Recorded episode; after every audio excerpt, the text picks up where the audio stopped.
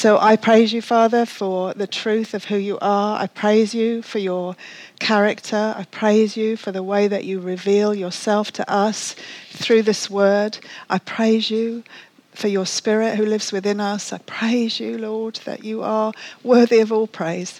And I ask you to change this day into a day that glorifies you to make it something that goes up as a sweet, fragrant aroma to you, that, that you are pleased with the offering.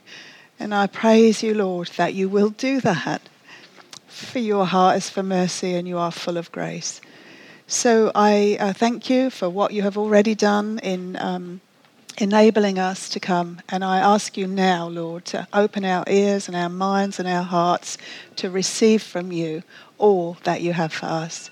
In Jesus' name, Amen. Um, if, i hopefully you brought a Bible with you. If you didn't, we should have some on the back uh, table. So if you could open your Bible to Ephesians chapter 1, and we're going to read the first 14 verses. So Ephesians chapter 1. Um, Paul, an apostle of Christ Jesus by the will of God, to the saints who are at Ephesus and who are faithful in Christ Jesus Grace to you and peace from God our Father and the Lord Jesus Christ. Blessed be the God and Father of our Lord Jesus Christ, who has blessed us with every spiritual blessing in the heavenly places in Christ, just as he chose us in him before the foundation of the world, that we would be holy and blameless before him. In love, he predestined us to adoption as sons through Jesus Christ to himself, according to the kind intention of his will, to the praise of the glory of his grace, which he freely bestowed on us in the beloved. In him we have redemption through his blood, the forgiveness of our trespasses, according to the riches of his grace, which he lavished on us. In all wisdom and insight, he made known to us the mystery of his will, according to his kind intention, which he purposed in him, with a view to an administration suitable to the fullness of the times. That is, the summing up of all things in Christ, things in the heavens and things on the earth. In him also we have obtained an inheritance, having been predestined according to his purpose, who works all things after the counsel of his will to the end that we, who were the first to hope in Christ, would be to the praise of his glory. In him you also, after listening to the message of truth, the gospel of your salvation, having also believed, you were sealed in him with the Holy Spirit of promise, who is given as a pledge of our inheritance, with a view to the redemption of God's own possession, to the praise of his glory. I think you'd probably be hard put to find a more jam packed passage in Scripture of all that God has done for us. And um, and it's quite amazing to read through and to think about what God is actually saying to us in these verses. And it was here that I began really this day. We, will end up all over the place, but it was here in Ephesians uh, verse, chapter 1, verse 3, that in him we have been blessed with every spiritual blessing in the heavenly places in Christ. What does that mean? What does it mean that we have been blessed with every spiritual blessing in the heavenly places in Christ? Because that blessed is past tense. We have already been blessed with every spiritual blessing in the heavenly places in Christ. And I don't know about you, but I want to know what that means and what that looks like in my everyday life. I want to be able to experience the blessing that I have already been blessed with. Um, so, first, what are the spiritual blessings that we have been blessed with, and what is the purpose of them in our lives? And four times in these verses, as you read through, you see that we have been blessed according to something. We have been blessed in accordance with something. And in verse 5, we, we read it's in accordance with the kind intention of His will, which could be translated for His good pleasure you and I have been blessed with every spiritual blessing in the heavenly places in Christ for the pleasure of God. For the pleasure of God. In verse 9, it says that he, we have been blessed according to his kind intention, which he purposed in Christ. So, God's kind intentions, his uh, purpose towards us, is all in Christ Jesus. Everything that God does on earth is in Christ Jesus.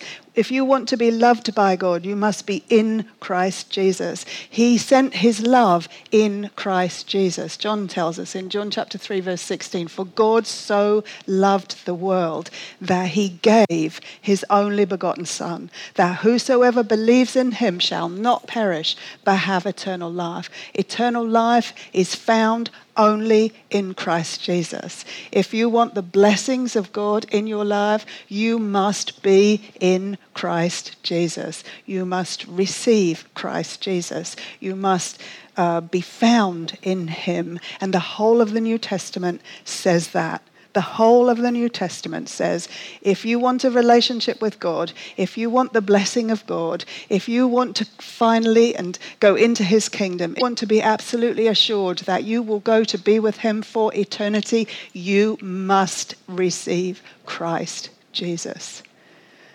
Love is found in him. Life is found in him. Grace is found in him and in no other place. It doesn't matter how much you think that God should love everything else and that his love should be spread across the world like jam and that you should be able to pick it up anywhere you want.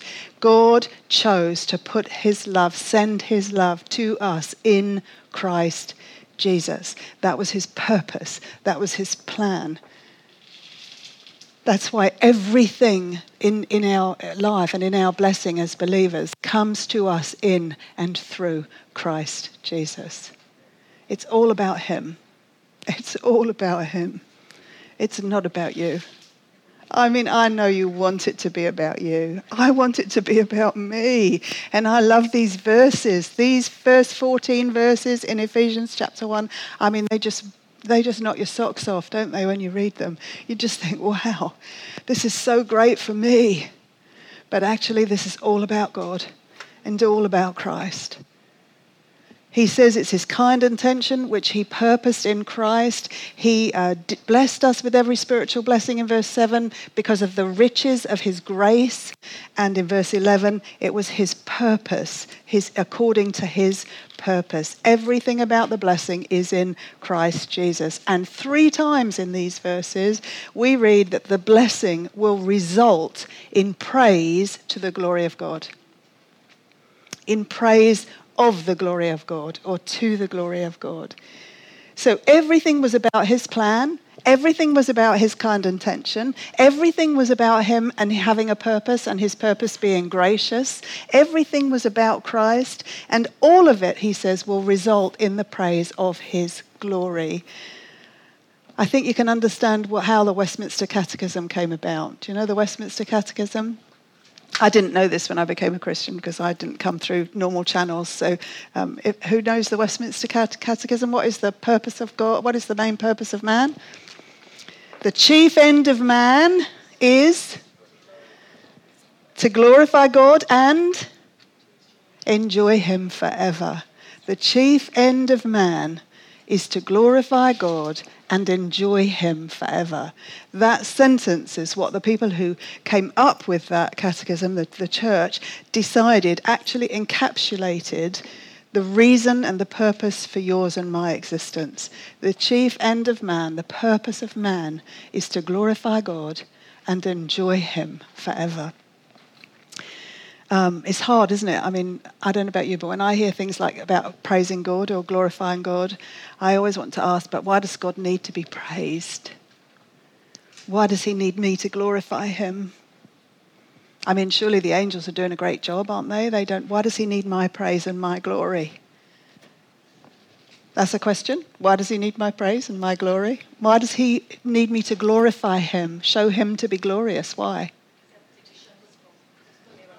Yes, we're alive because of him. Who said something? Because, yes, that's the answer. And you can't come up with the answer so quickly. You have to wait so that I can say, no, that's not quite it. That's not quite it. No, no, it's perfect. Don't be quiet. The, why does God want us to praise him? Because it is good for us. Because in an amazing way that we can never fathom, when we praise God and when we live for His glory, we end up being lifted up. We find great joy in the praise of His glory. Why is it the purpose of God that He be glorified by people like you? Because people like you will find great joy when you do. And what can you know about God from that simple sentence? From that simple fact? What can you know about God? He wants you to enjoy Him. He wants you to enjoy Him. Now, I don't know about you, but I never think about God in that way. I think about God as hoping He'll be pleased with me and hoping that I'm going to be doing the right thing and hoping that I worship the right way or pray the right way or read the Bible the right way or understand the right things. And all the time, God's saying, Do you know what, Anne? If you could just flip your perspective and understand, I'm thinking, if she could just enjoy me, if they could just find their joy in me if they could just understand that them enjoying me is the purpose for which I made them. That's a tremendous thought, actually. God has blessed us with every spiritual in the heaven, uh, every spiritual blessing in the heavenly places in Christ for the purpose, the end result of His glory, knowing that His glory and the praise of His glory fills us with joy that we cannot imagine. Peter will say it in 1 Peter chapter 1. If you're quick, go to 1 Peter chapter 1, verse 8 and 9. Peter will get to the end of what he's t- uh, telling them about. And in verse 8 and 9, he says, And though you have not seen him, you love him.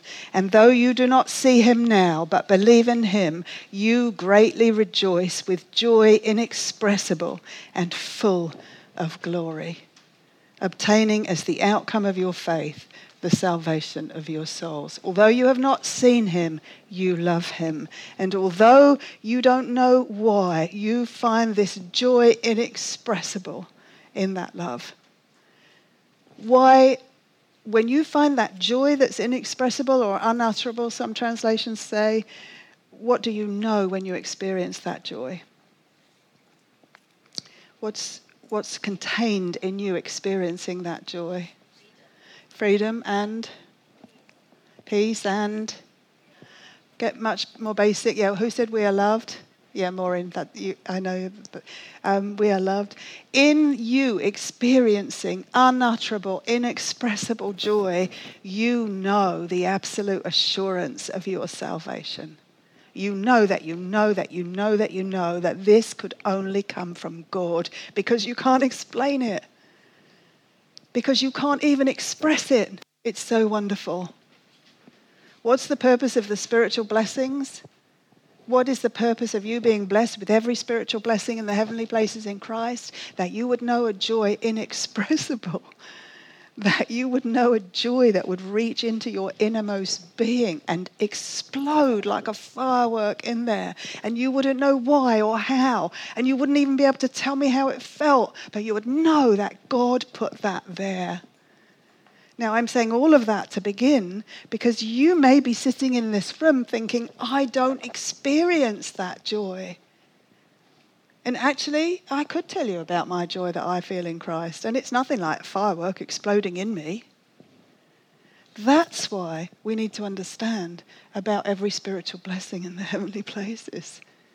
Because God's word says through Peter that that's the joy we should be experiencing.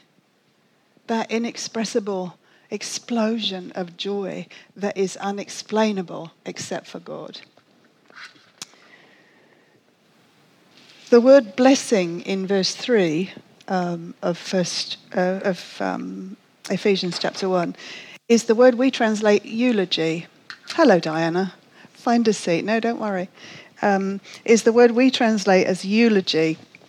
And what's a eulogy? When you eulogize about somebody, what do you do?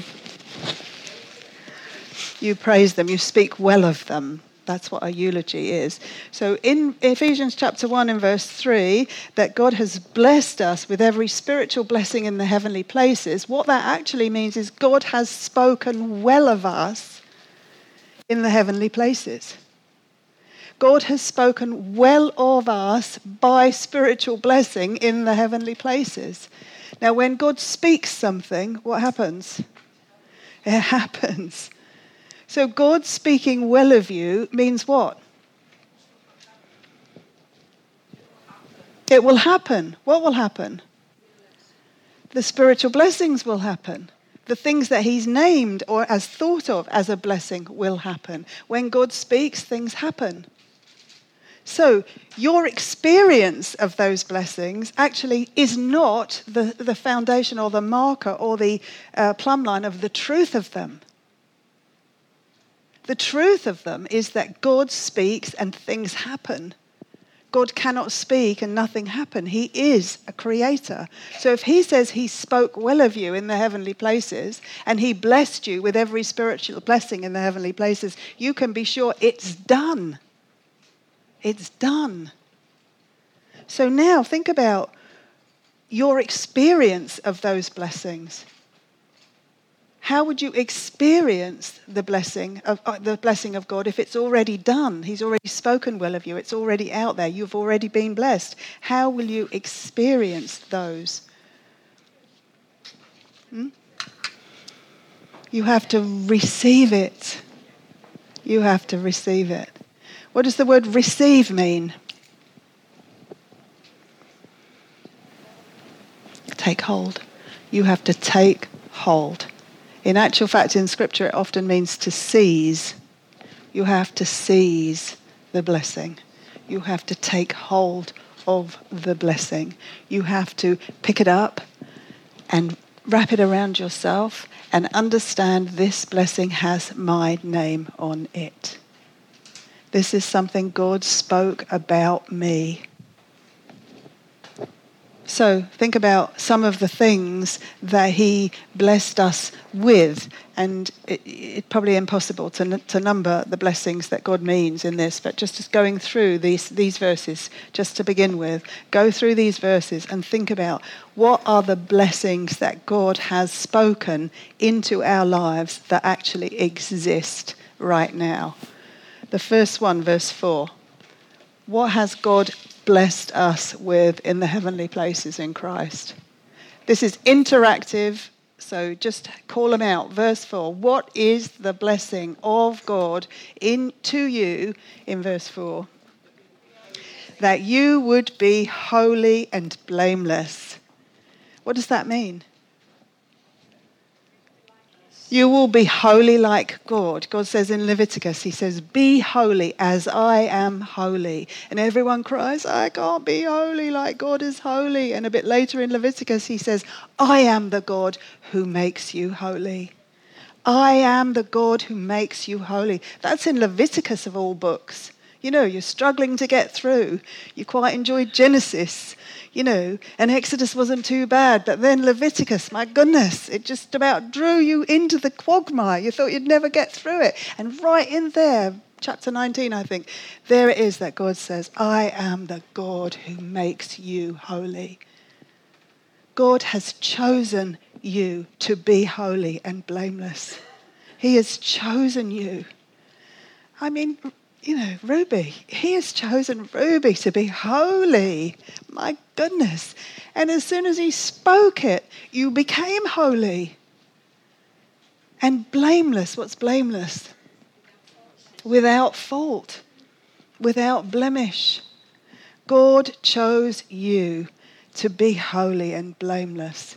Who did he? I mean, I've just named Ruby, so you know I'm not going to go around the room. But who did he choose to be holy and blameless? Because you know, God could choose anybody to be holy and blameless, but He chose. Uh, uh, how did He choose, and what did He choose, and who did He choose to be holy and blameless? Everyone who believed in the name of Jesus. Why? Why? Because holiness is only found in Christ. You see, as soon as you understand, as we understand that everything from God is found in Christ Jesus, it's simple. Holiness is found in Christ. Therefore, when you received Him and He put you in Christ, you became holy. You became blameless. You became without blemish. So when you woke up this morning and you looked in the mirror, did you feel holy? Well, maybe after you put your makeup on, girls, right? But not before. Did you, did you feel holy when you woke up? No. Why not? No. So use it now, Barbara. Why did you not feel holy? Who said that? Exactly, because our feelings are deceptive, because our sight, humanly speaking, is upside down. Because we see ourselves as we see ourselves with our own understanding and our own thinking. We see us as the world sees ourselves. We see us as we've always seen us.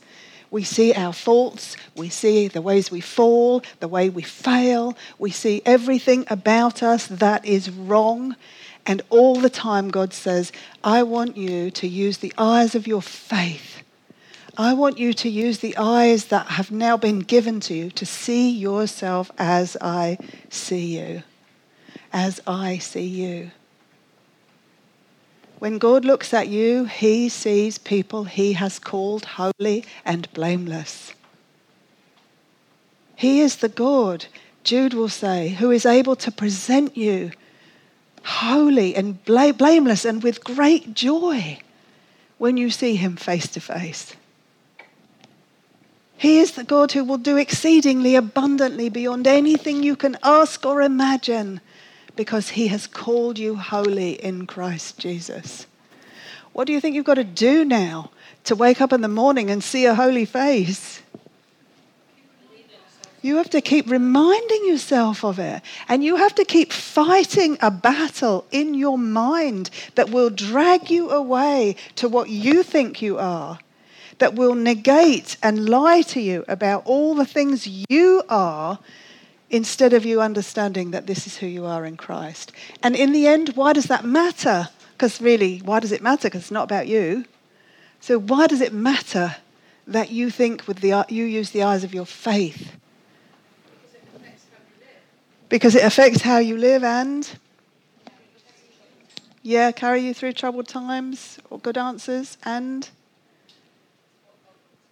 yeah, and because the moment you decide you will not follow your own thinking, but you will believe God's word, He is glorified.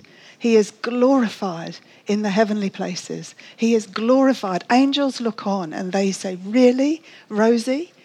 In her situation, at her time, having just fallen, sorry, Rosie, I know you haven't, but having just messed up, she can wake up this morning and say, No, I stand on the word of God that I am holy and blameless in Christ Jesus, and that God will enable me to live holy and blameless for his glory. And angels rejoice. They rejoice. And you know what? Brian rejoices too, because she gets out of bed and she is the person that Christ intends her to be rather than the one who says, oh my goodness, you know, it's just such a, who wants this Christianity lark anyway, you know. That's the point. We glorify God amongst ourselves when we believe what he says about us. And we glorify God in heavenly places when we show that as we take hold and fight the fight in our mind. So you are holy and blameless in Christ Jesus. Now, I know that I'm not yet holy. Do you know what I mean in my behavior? I know that I am called holy and blameless by God, but I'm not holy in my behavior. So I might wake up in the morning and say, right, there's a holy person in the mirror, but I've still got to go down and have breakfast. And, you know, that's where it all starts. So, what is also true about the holy and blameless? Yes, but also, but also, bring yourself in just marginally, bring yourself in. God has promised that I will become what He has already called me. 2 Corinthians 5, verse 17. If anyone is in Christ, he is a new creature. The old has gone and the new has come. And verse 21 He made him, Christ, who knew no sin, to be sin on our behalf, that I might become the righteousness of God in him. So God doesn't just call you holy, He promises to make you holy in your life. Go back to Leviticus. am, be holy as I am holy. I am the God who will make you holy. It's an amazing combination. It's an amazing combination because it deals with reality. It deals with the reality of human existence and, and it, me, it means that when someone stands at the front and says, You are holy and blameless in Christ, and everything in you screams, But that can't be true because I, I don't experience that, you can know that you know that you know that you know that God has followed it with, I'm going to make you what you already are. You are going to become what I have already called you. If that doesn't fill you with joy, then check yourself out Exactly, exactly. It is now, and it's not yet. yeah. So, why is he doing that? Why is he going to make you become what he's already says you are? Why? Because he's promised, yeah, and it gives him pleasure, and that's really good, Barbara. It gives him pleasure, and that wasn't even on my notes, but yes, that's really, and Yes, yes. And just think about the glory. Why will he make you what he already calls you? Because God's purposes never fail. Because if he says a thing, it will be. Because you cannot fail. Because he cannot fail. Because when you are faithless, he is always faithful. Because when you are graceless, He is full of grace. Because He has promised, and His promises are yea and amen in Christ Jesus. They will come to pass. God has told us that it brings Him pleasure to love us. I just don't want to let go of that. Honestly, I want to hold that thought every day of my life that it brings God pleasure to love me. I mean, really, I don't know what your life has been like. I don't know what your childhood was like. But I know a lot of people do not have a loving childhood. They didn't grow up with parents who loved them or in a loving environment. They grew up in environments that were the opposite. They made marriages that were the opposite of that. They had times when they felt entirely unloved. And the reality is, it pleases God to love you. You don't even have to do anything, and He will love you. Why? Because you are in Christ Jesus. You are in the beloved. And he will make you like his beloved. He will make you like the Savior. God, loving us, does what? I mean, apart from to you. What, does, what when, when I say God loves you, what does it do? What does God's love do? Yeah, security sets us apart. God's love glorifies God. His love glorifies God. I mean, really, if you were God, you would have wiped us all out long ago. Wouldn't you? Really? Even the best of us? You'd have said, you know what, this I'm done. I can't keep loving these. But he doesn't. He keeps on loving because loving us glorifies God. What about verse 5? What, how has he blessed us in verse 5?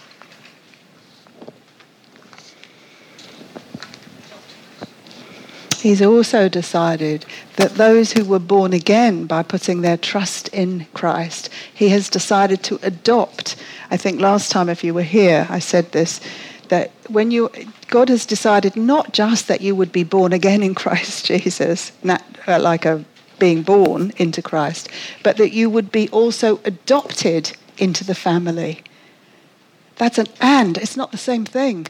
You were born again and adopted. And under Roman law, when this was written, the adoption meant you received all rights as the heir of the person who adopted you. And that could never be undone. It was sealed into law. And even if the person, even if the person in Roman law decided, you know what, I made a big mistake, I didn't want to do that, there is no way they could revoke that. Do you see what God is saying? He's saying, I have adopted you into my family. You were born into it, and now you've been adopted into it. If there's another way to love you, let me know, and I'll do it. You were born in Christ Jesus, adopted in Christ Jesus. You will inherit everything of God.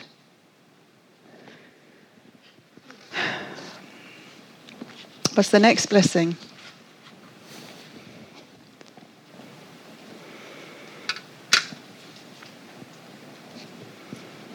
Verse 7. Yeah, well, the grace is a blessing. It's according to his grace. So, what's the next blessing? In him we have redemption. What's redemption? Redemption through his blood.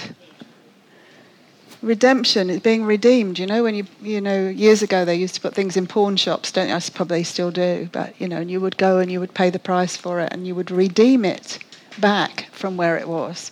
So you've been redeemed by the blood of Christ. What does that mean?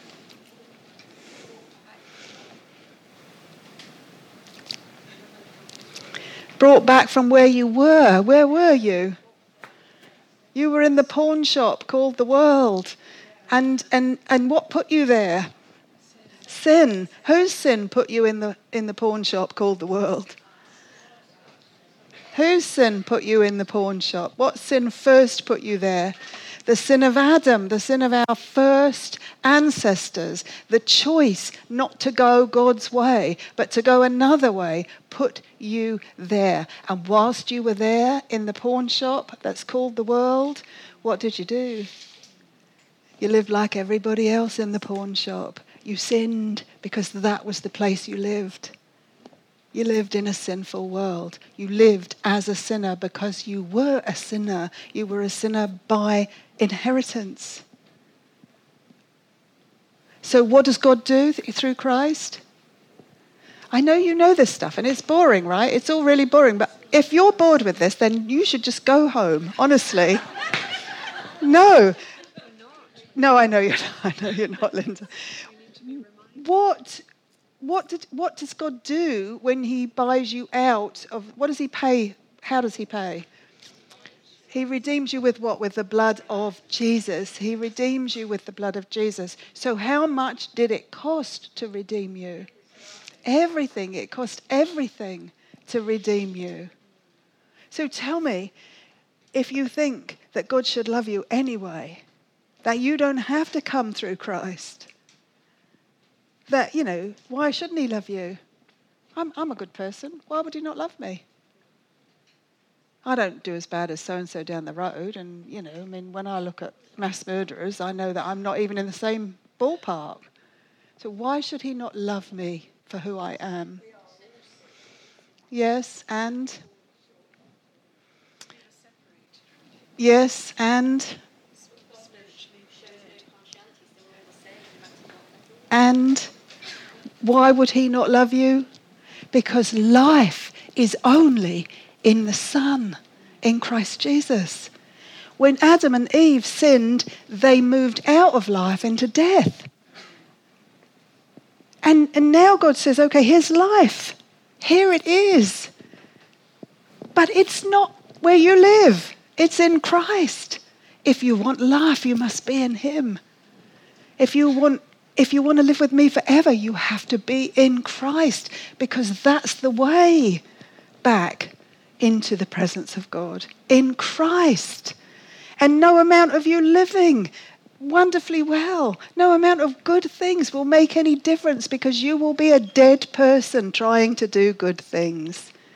You will be a dead person living in a dead world, going to a dead eternity because life is in Christ.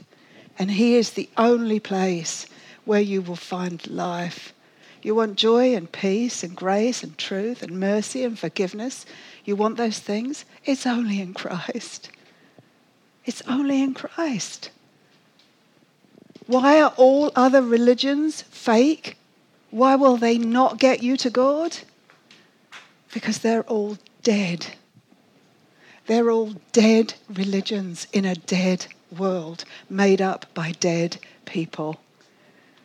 Only Christ is alive.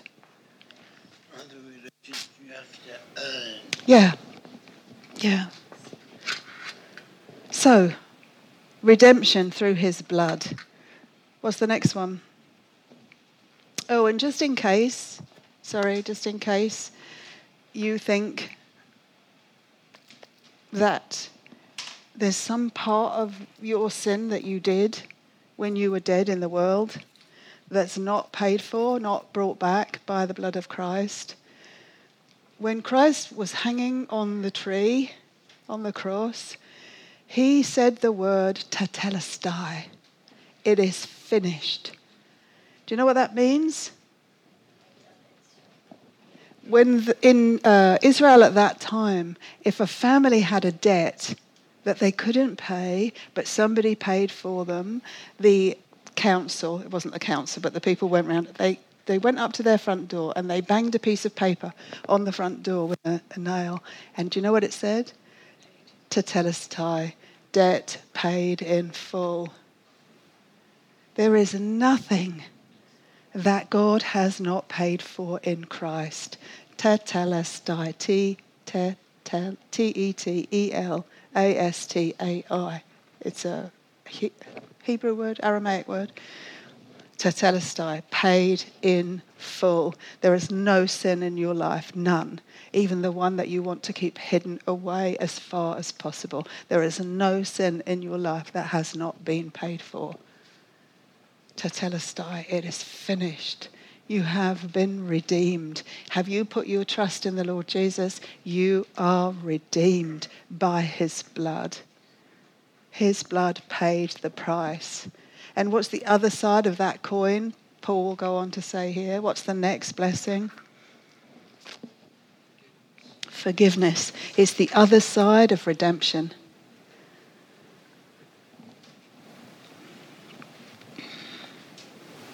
You have forgiveness. For what sins? What does that mean? All. There you go. That's good, Kate. For what we have done, are doing, and will do, you have forgiveness in Christ.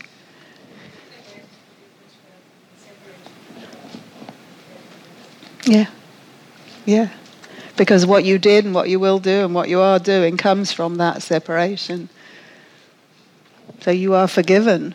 What's the next uh, spiritual blessing? Verse 8 and 9.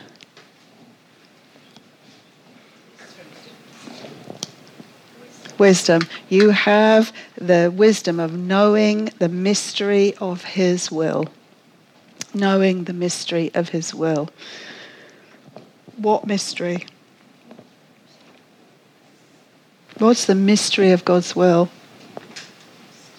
Christ the, the plan and the purpose and the redemption and the forgiveness and the way that God would make things right, the way He would bring you back, the way He would enable you to come out of death into life, all in Christ. That is a mystery that you cannot understand until you receive Christ. You cannot understand it. If you try to explain it to an unbeliever, they will not get it they won't be able to understand. Why? Because spiritual things are spiritually discerned. They don't have the Holy Spirit who is wisdom, so they can't understand the things of God. But God made that known to you. Why? Hmm? Yeah. For what purpose? Why does he want you to know the mystery of his will? Why does he want you to understand all of this great stuff? Why? So you believe it, so you receive it, so you seize it, and then? So that you live like you believe it. He said that you live like you believe it. Why is that important? Because God loves the whole world. He wants everyone to come to repentance. Peter says, doesn't he? God is not slow about his promise, but he is patient toward you, wanting everyone to come to repentance. Now tell me, is there anything worse than a joyless Christian? Really? Is there anything worse? Is there anything worse than a Christian who goes to church every Sunday and stands in church and says, Oh Lord, please forgive me. I'm not sure I'm forgiven. Oh Lord, God, I don't know that I'm going to heaven. I know Christians who say to me, they don't know that they are going to heaven. I know Christians who, who don't quite re- believe the forgiveness that is in Christ Jesus. What does that do? It takes away joy, but also, also it brings condemnation and guilt, and they live in condemnation and guilt their whole lives. And what do they look like when they live in condemnation and guilt? They look like everybody else. Exactly. They look like everybody else.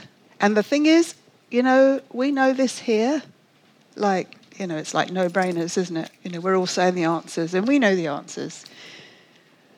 But when you get home and you're on your own and you think of something that you did or didn't do, or, and then tomorrow you do something wrong and something you didn't want to do and you still did it anyway.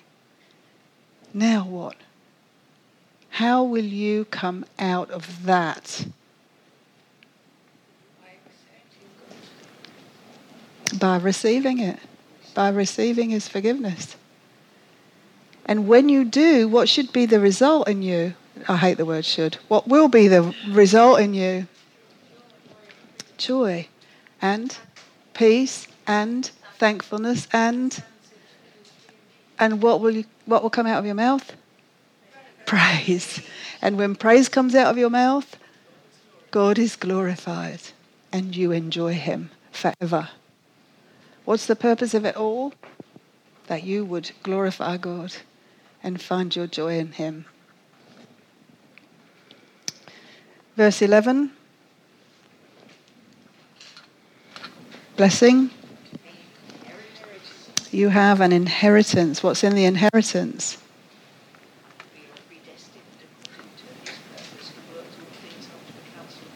Yeah.